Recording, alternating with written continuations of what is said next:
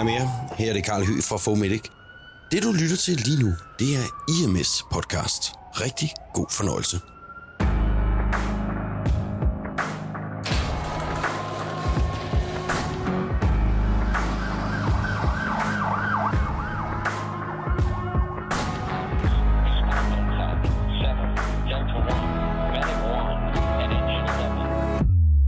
Alle, som havde en stødbar rytme, der overlevede 100 procent. Velkommen tilbage til IMS Podcast, hvor vi denne gang skal snakke om hjerteløber.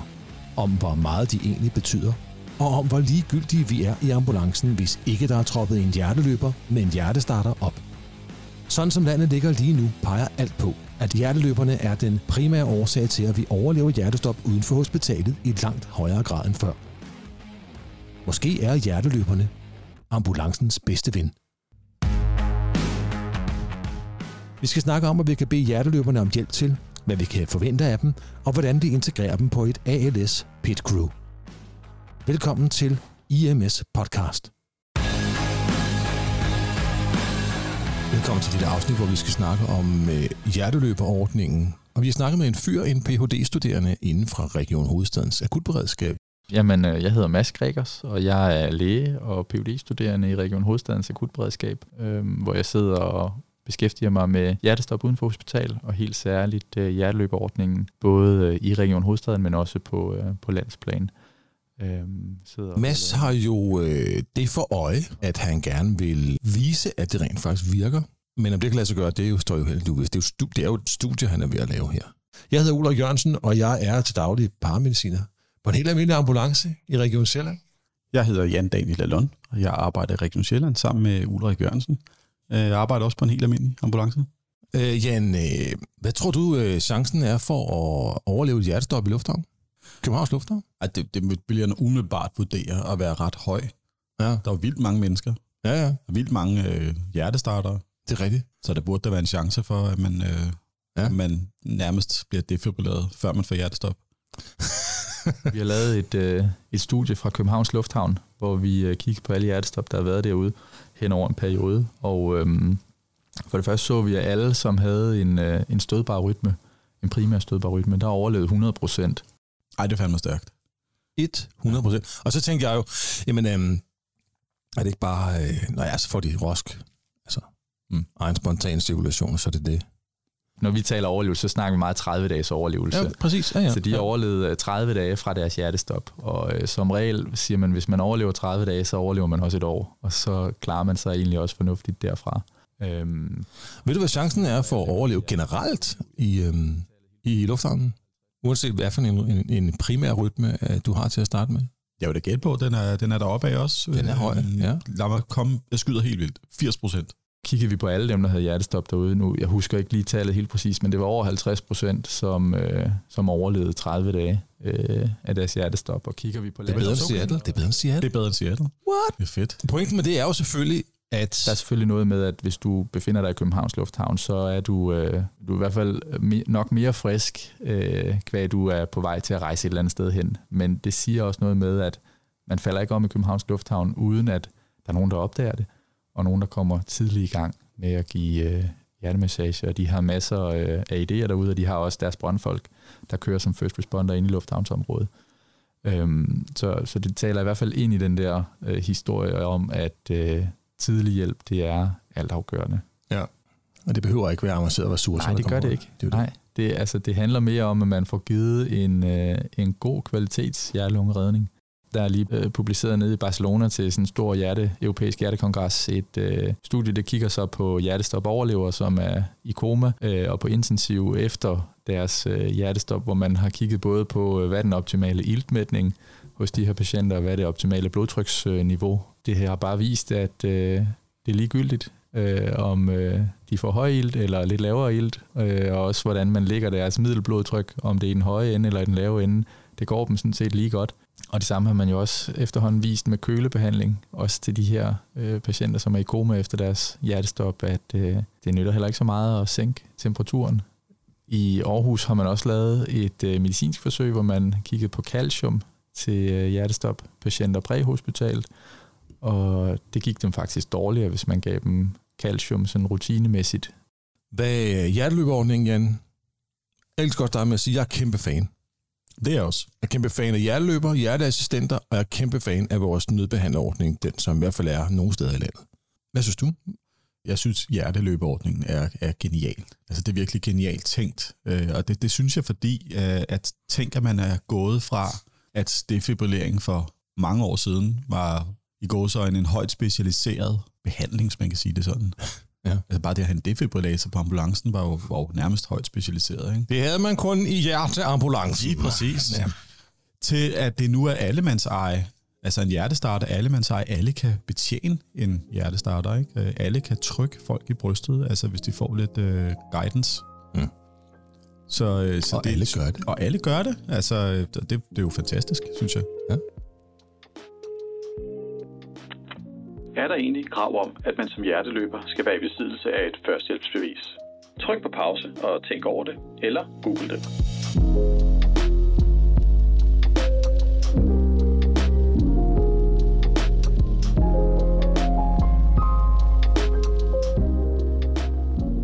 Øh, der er ikke noget krav, sådan som det ser ud nu, til at man, øh, at man har førstehjælpskursus eller er særlig uddannet for at kan tilmelde sig som hjerteløber, men øh, vi kan trods alt se, at det er mere end 95 procent, som øh, når de melder sig ind, angiver, at de har et, øh, et, et førstehjælpskursus. Og det, det falder i god tråd med det, du siger, at folk de har ligesom taget stilling til, at jeg vil gerne hjælpe, og jeg har også noget at bidrage med. Øh, det er folk, som der har haft det. Det, som jeg så, altså øh, generelt så er det også min fornemmelse, at vores kollegaer synes, at, øh, at det er en god ordning, at det er en god idé. Nogle gange øh, dukker der jo bare rigtig mange op.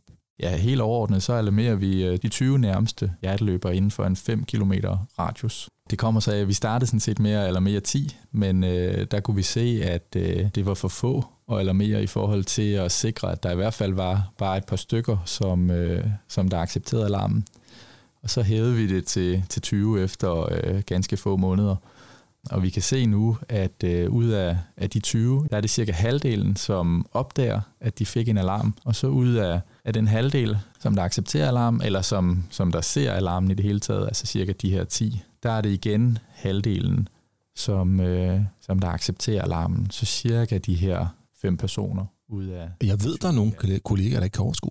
Altså når der kommer 4-5 hjerteløbere, altså jeg har hørt kollegaer nærmest prale lidt med, at øh, det her, de bliver bare, ja, så fik jeg lige styret på dem der, man. de råber bare ud, ikke? fordi at det er der altså ikke plads til her. Og der har jeg det sådan lidt, det er, det er jo en teamled opgave, at finde ud af, hvad, hvordan kan du få brugt de her mange hænder, der pludselig er. Altså jeg har oplevet, at der har været altså for mange, hvor vi stille og roligt har sagt til, til, til de hjerteløbere, der så kom, øh, kom efter, at, øh, at, at de kunne faktisk godt køre hjem igen øh, på en ordentlig sød og sober måde. Ikke? Vi har også, at vi kan se, at der har været øh, cases, hvor der måske er 16 eller 17, der har accepteret alarmen, og det, det er mange. Og det er klart, at står man ude på stedet som professionel, og det bare vælter ind, så kan det godt være mange at skulle øh, sige, øh, tak for at du kom, I kan bare gå igen.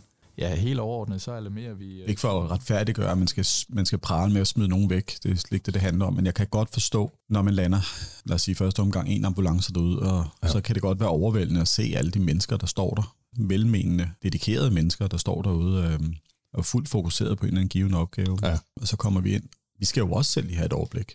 Kan der være andre grunde til, at man tænker, altså, at vi synes, at, der at de er i vejen, simpelthen? Jeg tror fakt- faktisk det, at man lander ude på en adresse, og der holder, øh, lad os sige, 4, 5, 6 biler, altså møllet sammen, øh, som i en øh, trakt nærmest, Ja. øh, foran døren, og man ikke kan komme til med ambulancen, eller man kan ikke komme ind med sit udstyr, uden at skulle have det her berømte slalomløb for at nå frem til patienten. Øh, og sågar også, når man kommer ind ad døren, og entréen er fuld ikke, af, alle, både naboer og pårørende, og Ja. og også hjerteløbere, så tror jeg faktisk allerede, at, at der man kan få en modvilje mod dem, fordi man, at man kan blive irriteret, tror jeg, over, at man ikke kan komme frem til patienten. Det kan være. Det sker selvfølgelig ikke altid. Altså, det er jo sat på spidsen, det der. det er lidt sat på Men det- spidsen, men det så man sker. kan måske allerede det. der tænke, væk mere, væk mere, væk mere. Ja, Ikke? ja. Øh, kunne jeg forestille mig, at det, ja. og, så, og så allerede der, så er det selvfølgelig svært at få, at få sat noget samarbejde i gang, og få lavet et, øh, få sat holdet, eller brutotruppen, når man så må sige. Ja. Det kan være en udfordring. Det, det kan det. Og derfor så er overskriften jo på den her, øh, det her afsnit af af podcasten, er jo helt sikkert en appel til, at vi prøver at bruge de her hjerteløbere, som både kan og vil. Øh, det er jo ikke alle, der er lægmand. Det er cirka 25 procent, som har en, en eller anden hospitalsbaggrund eller sundhedsbaggrund, læger, sygeplejersker, øh, socioassistenter. Og så er det ja, de der 5-7 procent, der er øh, funderet, så det er ambulancefolk, det er brandfolk, politifolk. Øhm, så er der en, en stor del, som er studerende. Det, så i dag skal vi jo snakke om, hvordan får vi brugt de her mennesker, i stedet for at smide dem på porten, øh, og i stedet for at blive frustreret over, at de er der, i stedet for bare at have en håndfuld mennesker, som gerne vil og kan hjælpe, som i øvrigt ikke får noget for hånden, fordi der er opgaver nok med et hjertestop. Men lad os lige snakke om, hvad, hvad tænker du egentlig, en hjerteløber er for en, en størrelse? En hjerteløber er jo en dedikeret borger, som øh, har et brændende ønske om at hjælpe sine medmennesker. Ja, det er det. Det er det. Nok, det er nok. Det er det faktisk eneste krav, der er. Langt de fleste, ja. jeg tror, at... Øh... Det er mere end 95 procent, som øh, når de melder sig ind, angiver, at de har et, øh, et, et førstehjælpskursus. Og det, det falder i god tråd med det, du siger, at folk de har ligesom taget stilling til, at jeg vil gerne hjælpe, og jeg har også noget at bidrage med. Øh, det er folk, som der har haft et et førstehjælpskursus langt overvejende af dem. Der og så er der et andet begreb, som jeg jo i et tilfælde stødt på her for et par år siden, er en af mine gamle fodboldkammerater, jeg har spillet amerikansk fodbold, han skrev til mig fuld af begejstring, var virkelig sådan, øj, var det en fed podcast, det var jeg selvfølgelig glad for, kan man sige. Dejligt. Fordi han er ikke ambulancemand. Øh, Johan hedder han. Men han er også hjerteassistent. Mm. Hjerteassistent, hvad er det, det? Jamen det er åbenbart nogle hjerteløbere, der har sagt ja til at have udstyr liggende i deres biler. Fordi de ofte er på gaden. Ja. Hvad, hvad er det, det hedder i, i Region Sjælland? Hedder det hjerte? Hjertepilot, tror jeg. Hjertepilot. Der er, altså kært barn har mange navne, ja, det men det er altså nogle, nogle, nogle hjerteløbere, som har sagt ja til at have noget ekstra udstyr herunder en hjertestarter med i bilen, simpelthen. Og det er altså også nogle dedikerede folk. Men de har altså også noget udstyr med. De har måske endda startet op på defibrilleringen hurtigere, end man ville se, hvis man havde en, øh, en almindelig tilkommet hjerteløber, der havde, havde været nødt til at, at hente en hjerte, hjertestarter afsted. Ikke? Øh, en af mine kollegaer har lavet et, øh, et pilotforsøg det første år i Region Hovedstaden fra 17 til 18, og der kunne vi se, at øh, i cirka 45 procent af alle aktiveringen, der kom mindst en hjerteløber frem før ambulancen. Og når, når der kom en hjerteløber frem før ambulancen, så var det forbundet med en 3-4 dobling af sandsynligheden for at få et stød af en AD. Og vi ved, at tidlig stød af en AD det er tæt forbundet til forbedret overlevelse. Når vi aktiverer hjerteløberne, så bliver der jo genereret sådan nogle unikke... Ja, og det er jo det, det hele handler om. Det er jo forstødt. Masses tese, han, øh, han siger jo, at jo mere vi forsker, og jo klogere vi bliver på særlig hjertestop, jo tydeligere er det også, at det er den allerførste indsats, og også gerne inden ambulancen til den anden kommer, som øh, har betydning for, hvordan det går de her patienter. Alt det der, vi, vi jo gør, dig og mig, når vi kommer og, og tror, vi er nogle fans kale med alt vores øh, medicin og udstyr, jeg ved ikke hvad, det er jo tvivlsomt, om det øh, gør den afgørende forskel. Man taler om øh, på, på den store klinge øh, med hele den her redningskæde, sådan rent visuelt, de første led med tidlige alarmeringer og tidlig HLR af bystanders, at de måske skal være en lille smule større end øh, de andre led, øh, netop fordi, at det er altafgørende for at overleve et hjertestop, at der er nogen, der øh, træder til i det, man falder om. Det er simpelthen, når man ser den her redningskæde med de her fire øh, led i, som er tidligere. Det her første led i øh, overlevelseskæden, som jo næsten altid er lægmand, der er involveret, kun er lægmand, der er involveret der.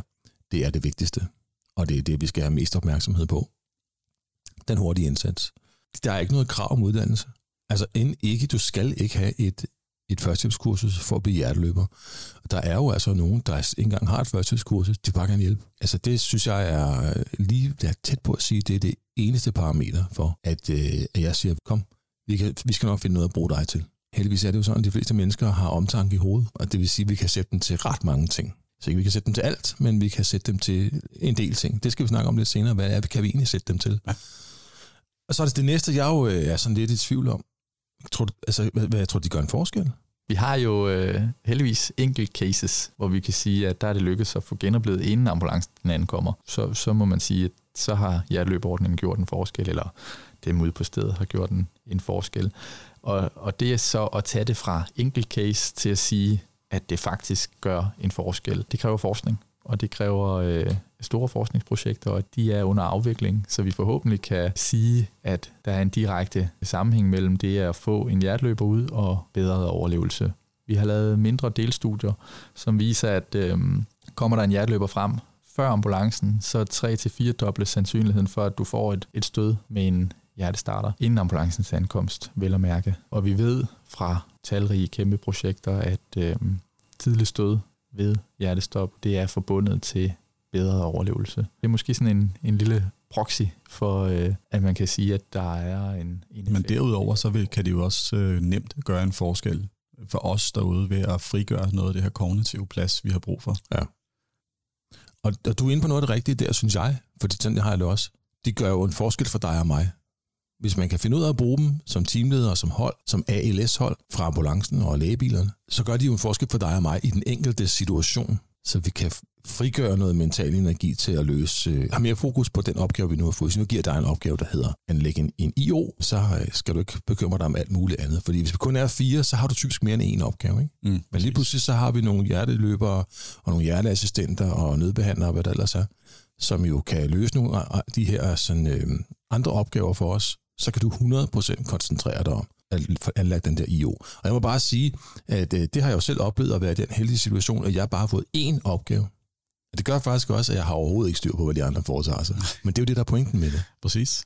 Ja, men Ja. det er jo så det, teamlederen skal komme ind og, og samle ja. enderne, kan man sige, ikke? Og, og opsummere, ikke? Hvor er vi egentlig henne nu? Det er jo teamlederens vigtigste opgave. Ja, ja, det er jeg helt enig med dig. Altså, jeg, jeg, jeg har fra- starten af det her egentlig synes, at øh, det her med at udnytte hjerteløberne bedst muligt, det er en teamleder opgave. Og det er ikke nogen nem opgave altid. Jeg synes, det er en skide god opgave. Det er en mega god opgave. Jeg elsker det, for jeg kan se, at de her, når man når det lykkedes at få dem til at føle sig som en del af den her, øh, i mine øjne, højt specialiseret professionelle indsats, altså de vokser med det. Og jeg er ikke et sekund i tvivl om, at øh, i og med, at du får integreret dem og får dem til at føle sig som en del af noget meningsfyldt, det er også med til at være en del af det her med at bebrejde den her ret store oplevelse bagefter. Hvis det har været en succes. Hvis de har fået det narrativ ind, øh, ind at det her gik godt, det kan godt være, at patienten døde, men du gjorde alt, hvad du kunne. Vi gjorde alt, hvad det kunne. Det fungerede, men patienten var uden for, for terapeutisk rækkevidde. Ved du, om der findes en ordning, der tilbyder hjerteløber og krisehjælp efter indsats? Tryk på pause og tænk over det, eller google det.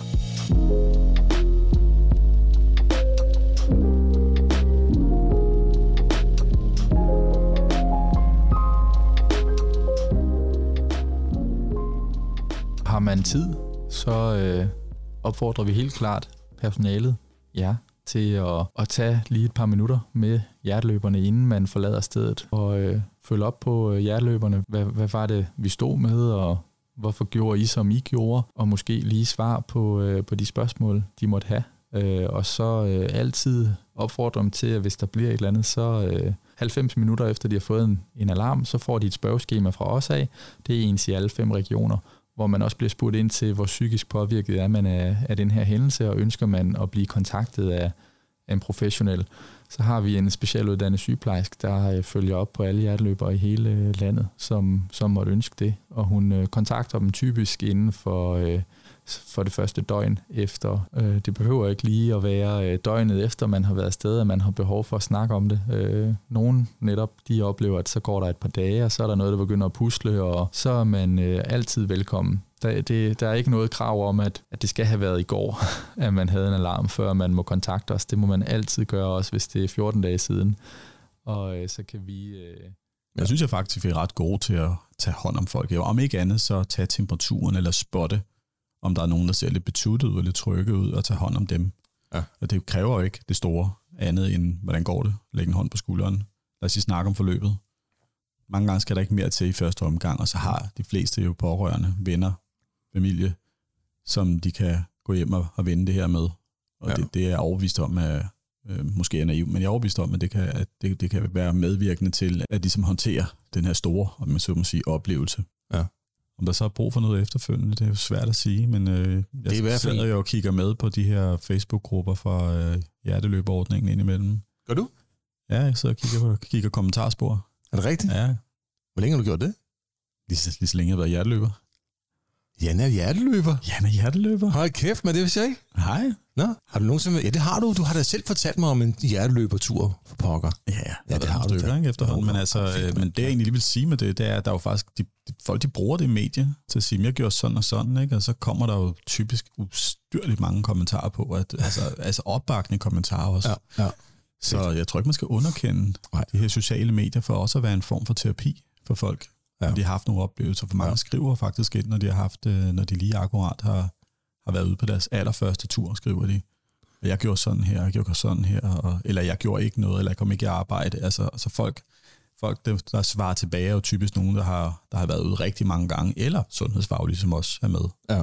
Og som, som bakker folk op i, det du har gjort, det er det rigtige, og det er super godt. Og, Ja.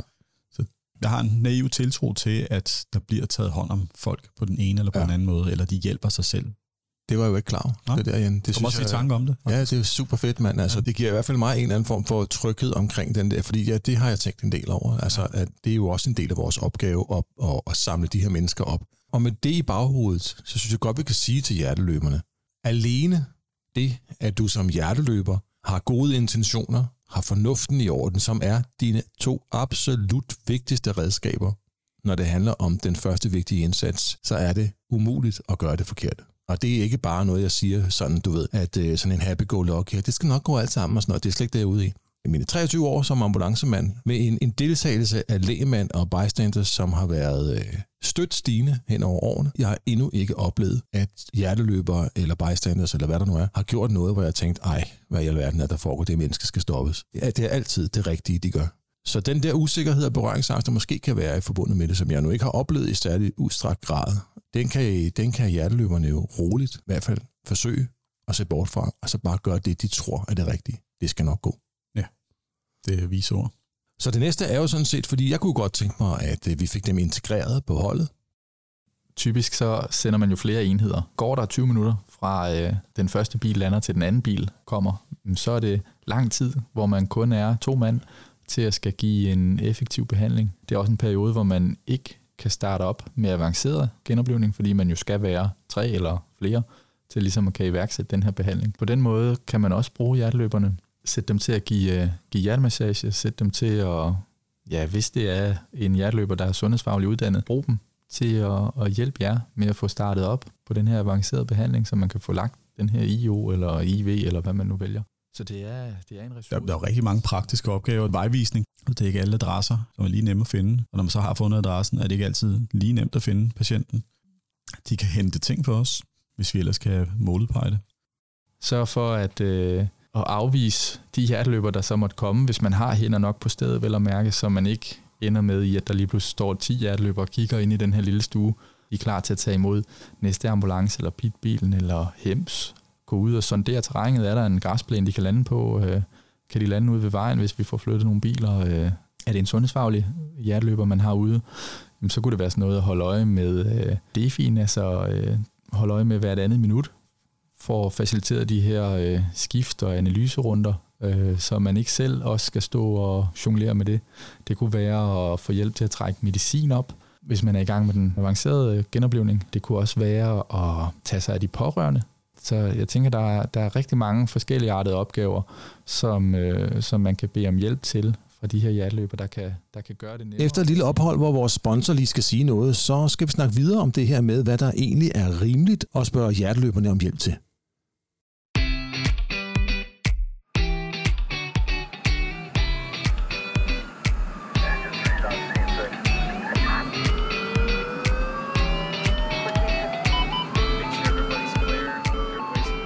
Falk tror vi på, at tidlig hjælp og støtte til hjertestop i lokalområdet er afgørende for overlevelsen. Så brug hjerteløberne som en værdifuld ressource, og sammen skaber vi resultaterne. Vi ses på gaden og have en god vagt.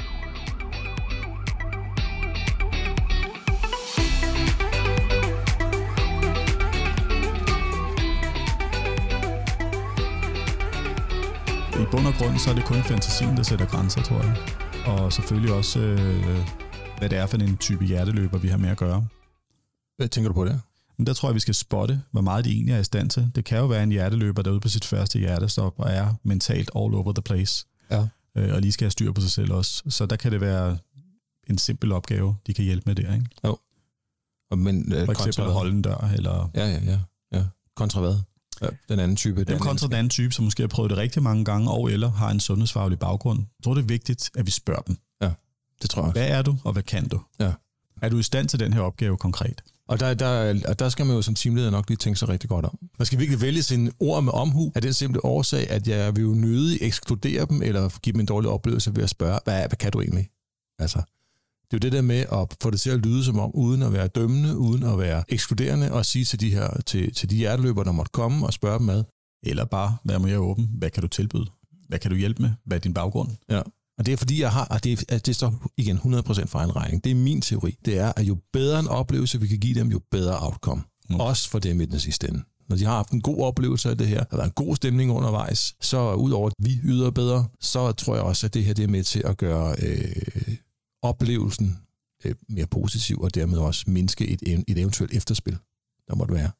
Jamen, det er du fuldstændig ret i. Og det er altså ikke alle opgaver, man kan uddelegere, mener jeg. Ventilation kan man nødvendigvis godt uddelegere, men det er altså ikke et fire and forget missil i den forstand. Nej, det har du ret i. Det skal instrueres og overvåges. Og spørgsmålet er så, om man gør sig selv en bjørntjeneste, ved at man konstant skal overvåge noget. Fordi man kan gøre mere skade end gavn ved bare at trykke på en ballon. Ikke? Det, det, altså det tror jeg, hvis det, bare, hvis det handler om, at, man, de skal, at vi beder en, en hjerteløber om at, at ventilere dem. En uintuberet patient, mm. Det er et håndværk. Det er et håndværk. Ja.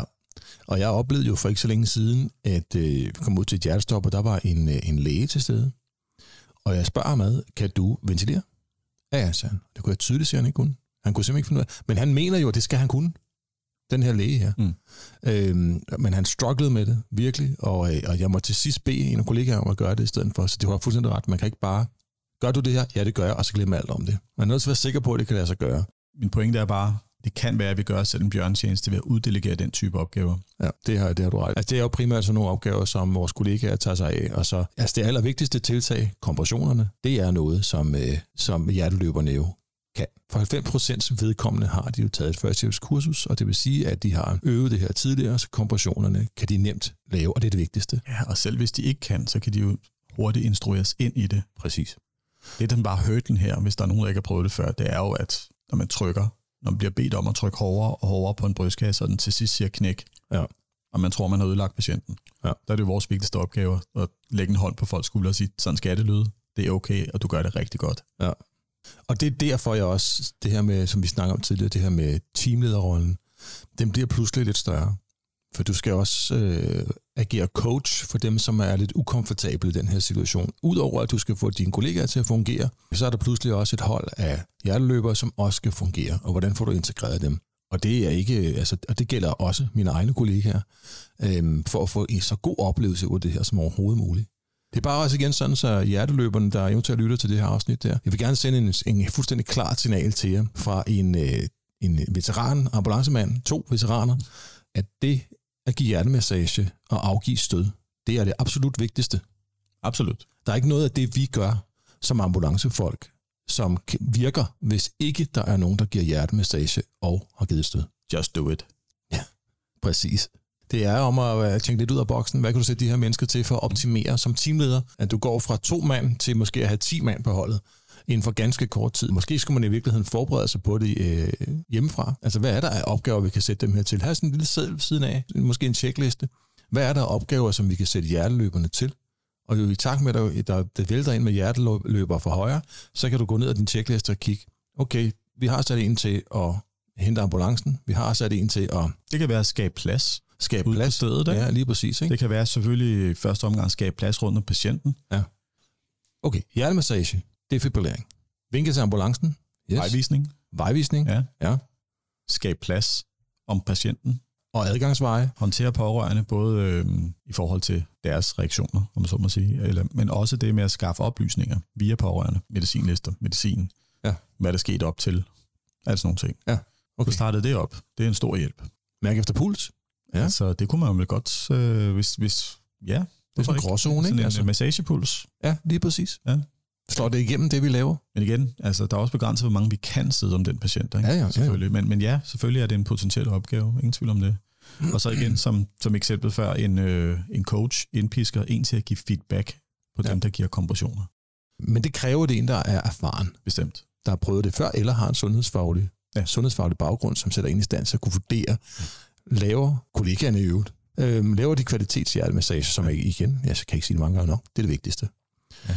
Øh, og så bevæger vi os over i, hvad er det en, øh, en, sund, en med sundhedsfaglig baggrund kan, kan hjælpe os med? Få dem til at lægge en IV-adgang, få dem til at trække medicin op. Der skal vi være ret sikre på, at det at foregår patientsikkert, ja. og kommunikationen er meget patientsikker. Ja. ja. Så det, det, skal, det er en overvejelse værd. Få dem til at, at styre skiftende, holde øje med tiden, i gang sætte rytmetjek. Der er masser af øh, helt lavpraktiske opgaver, som man til nogen, som øh, er vant til at, at gøre det, sagtens vil kunne uddelegere de her opgaver. Igen, der er en coachingopgave for teamlederen. Ja. At hvis du har med en, en øh, hjerteløber at gøre, eller en virksomheds anden, så kan man gøre mig opmærksom på, nu kommunikerer vi det, der hedder closed loops. Det vil sige, når jeg beder dig om at gøre noget, så gentager du tilbage til mig, hvad det er, jeg gerne vil have dig til at gøre, og så kvitterer jeg. Når du så har gjort det, så siger du, jeg har udført opgaven. Præcis.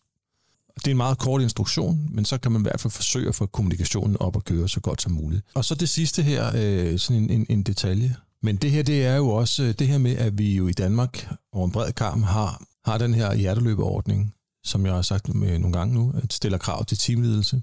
Det er en af grundene til, at jeg synes, at det øh, bør være ambulancefolk, der er teamledere. Kontra at nogle steder i landet, så øh, er det jo højeste kompetence, man mener. Det mener jeg ikke nødvendigvis, det, det bør, bør være. Øh, jeg mener, det bør være folk, der træner i det her, og forholder sig til, at kun teamledelse i forhold til dit eget hold, det du kommer med, men også i forhold til hjerteløbere, bystanders, hjerteassistenter, hvad de ellers hedder, og få dem integreret. Lad os nu få kompetencerne i spil ved hjertestopscenariet, og så øh, ikke nødvendigvis fastlåse de højeste og mest brugbare kompetencer i den givende situation i en teamlederrolle. Det giver i min verden ikke ret meget mening. Tre ting, der gør det nemt for hjerteløberne at blive integreret i vores ALS-indsats. Vigtigst af alt, sig dit navn og din eventuelle sundhedsfaglige baggrund. Det er vigtigt at gøre opmærksom på, hvis man har ledige hænder. Det er rigtig vigtigt, at man er god til at respondere positivt på den feedback, der bliver givet derude. Og med det mener du, at når vi kommer med en, øh, en korrigering af en eller anden form for adfærd, så er det ment som en, netop en optimering af det, der foregår lige her nu. Er det, du mener? Det er præcis det, jeg mener. Og Okay. der, der vil jeg godt sige, komma, uanset baggrund. Ja, ja. Altså, man skal vi- ikke være for fin til at få konstruktiv kritik. Uanset om man kommer som hjerteløber, der er øh, sundhedsfagligt uddannet eller, eller ej, så det her med at gå ydmygt til opgaven, det, det er altid vigtigt. Er, de også afhængige af, at man som hjerteløber ligesom forstår, at man er, øh, er et supplement, og at når ambulancen kommer, så er det også ambulancen, der ligesom øh, skal lede slagets gang. Så gå ydmygt til det. Støt hinanden i det her genoplevningsforsøg. Fordi man er også som hjerteløber, er man en super, super øh, vigtig Vi skal også, øh, så dem, som dem, der giver den konstruktive kritik, være i stand til at give den ordentligt. Og så er der tre ting, som vi som ambulancefolk kan gøre for at integrere hjerteløberne i ALS-forløbet. Byde velkommen til dem, at det vil sige omfavne deres kompetencer og deres øh, gode intentioner. Brug dem som en god og stærk ressource. Har du det synes jeg også? er god. Ja? Ja, det synes jeg er rigtig behageligt. Hvis vi på nogen måde kan overskue det, og øh, selvfølgelig få deres navne, det har vi fået, men nævne dem med navn, når vi tiltaler dem. Ja. Altså det, det lyder måske åndssvagt. Eller Ja, det med lidt, er øh, vigtigt. Men, men, men det her med at se på folk, når man taler til dem, Ja. ja. det at kalde dem med navn, Ja. det tror jeg er rigtig vigtigt. Jeg tror også. Og, ikke bare sige dig der, kom herover, hent det. Ja, det er rigtigt, hvis man kan huske deres navn. Hvis man kan på nogen måde huske deres navne. Ja. Udstikke konkrete opgaver på en god og ordentlig måde. Og så min øh, nummer 3B, kan man jo kalde det. Ja. Ha' en liste over opgaver, som folk med sundhedsfaglig baggrund kan udføre, og folk uden sundhedsfaglig baggrund som udgangspunkt kan udføre. Jeg synes også, det er vigtigt at give positiv feedback til dem. Enormt vigtigt. Og det er vigtigt at takke dem, også undervejs i forløbet, hvis det kan lade sig gøre. prøv bedst muligt at, øh, at behandle dem pænt. Fordi de er der, fordi de vil gøre det bedre for jer også at arbejde derude, og de vil kun hjælpe jer bedst muligt. Jeg kender det jo godt, det med, at man, øh, ja, man bliver kontant i sin øh, kommunikation. Ja, det, det er ikke så meget, der skal til. Det kan være, at man lige siger, øh, tak, tak for nu, eller får, får smidt et tak ind, eller hister her. Øh, så En opgave, klap dem på skulderen og sige, tak for det. Ja. Bjarne. Ja. Sådan er Bjarne. Det er rigtigt. Øhm, det er jo det vigtigste, ikke? At vi får, en god oplevelse øh, med det her. De skal gå derfra med en, Ja. ja. altså i situationen, kvæg situationen, en god opgave og god oplevelse, som, som være en del af holdet og indsatsen. Og det er ikke noget, vi bare siger for, at, øh, fordi vi skal være pædagogiske og hurra elske hinanden. Det er ikke nødvendigvis det, det handler om. Det handler om, at det faktisk er en stor hjælp. Det er det Det er virkelig. en kæmpe stor hjælp. Og man, man skal give folk lyst til at komme igen ja. Den anden gang. Ja, lige nøjagtigt. Altså, Og jo bedre vi bliver til at, at udnytte de ressourcer, der kommer i form af en hjerteløber, øh, jo større hjælp bliver det. Næste gang skal vi snakke om øh, børn. Særligt det her med at blive parat, mentalt parat til at køre ud til kritisk syge børn. Vi snakker med en fyr, der hedder Lasse Hø. Han er læge, han arbejder i Region Hovedstaden, og han er en af hjernerne bag appen Akut Barn, og også bag det indhospitale projekt, der hedder Børneparat, som øh, jo sagtens kan copy-pastes til det præhospitale miljø. Det er næste gang i IMS podcast.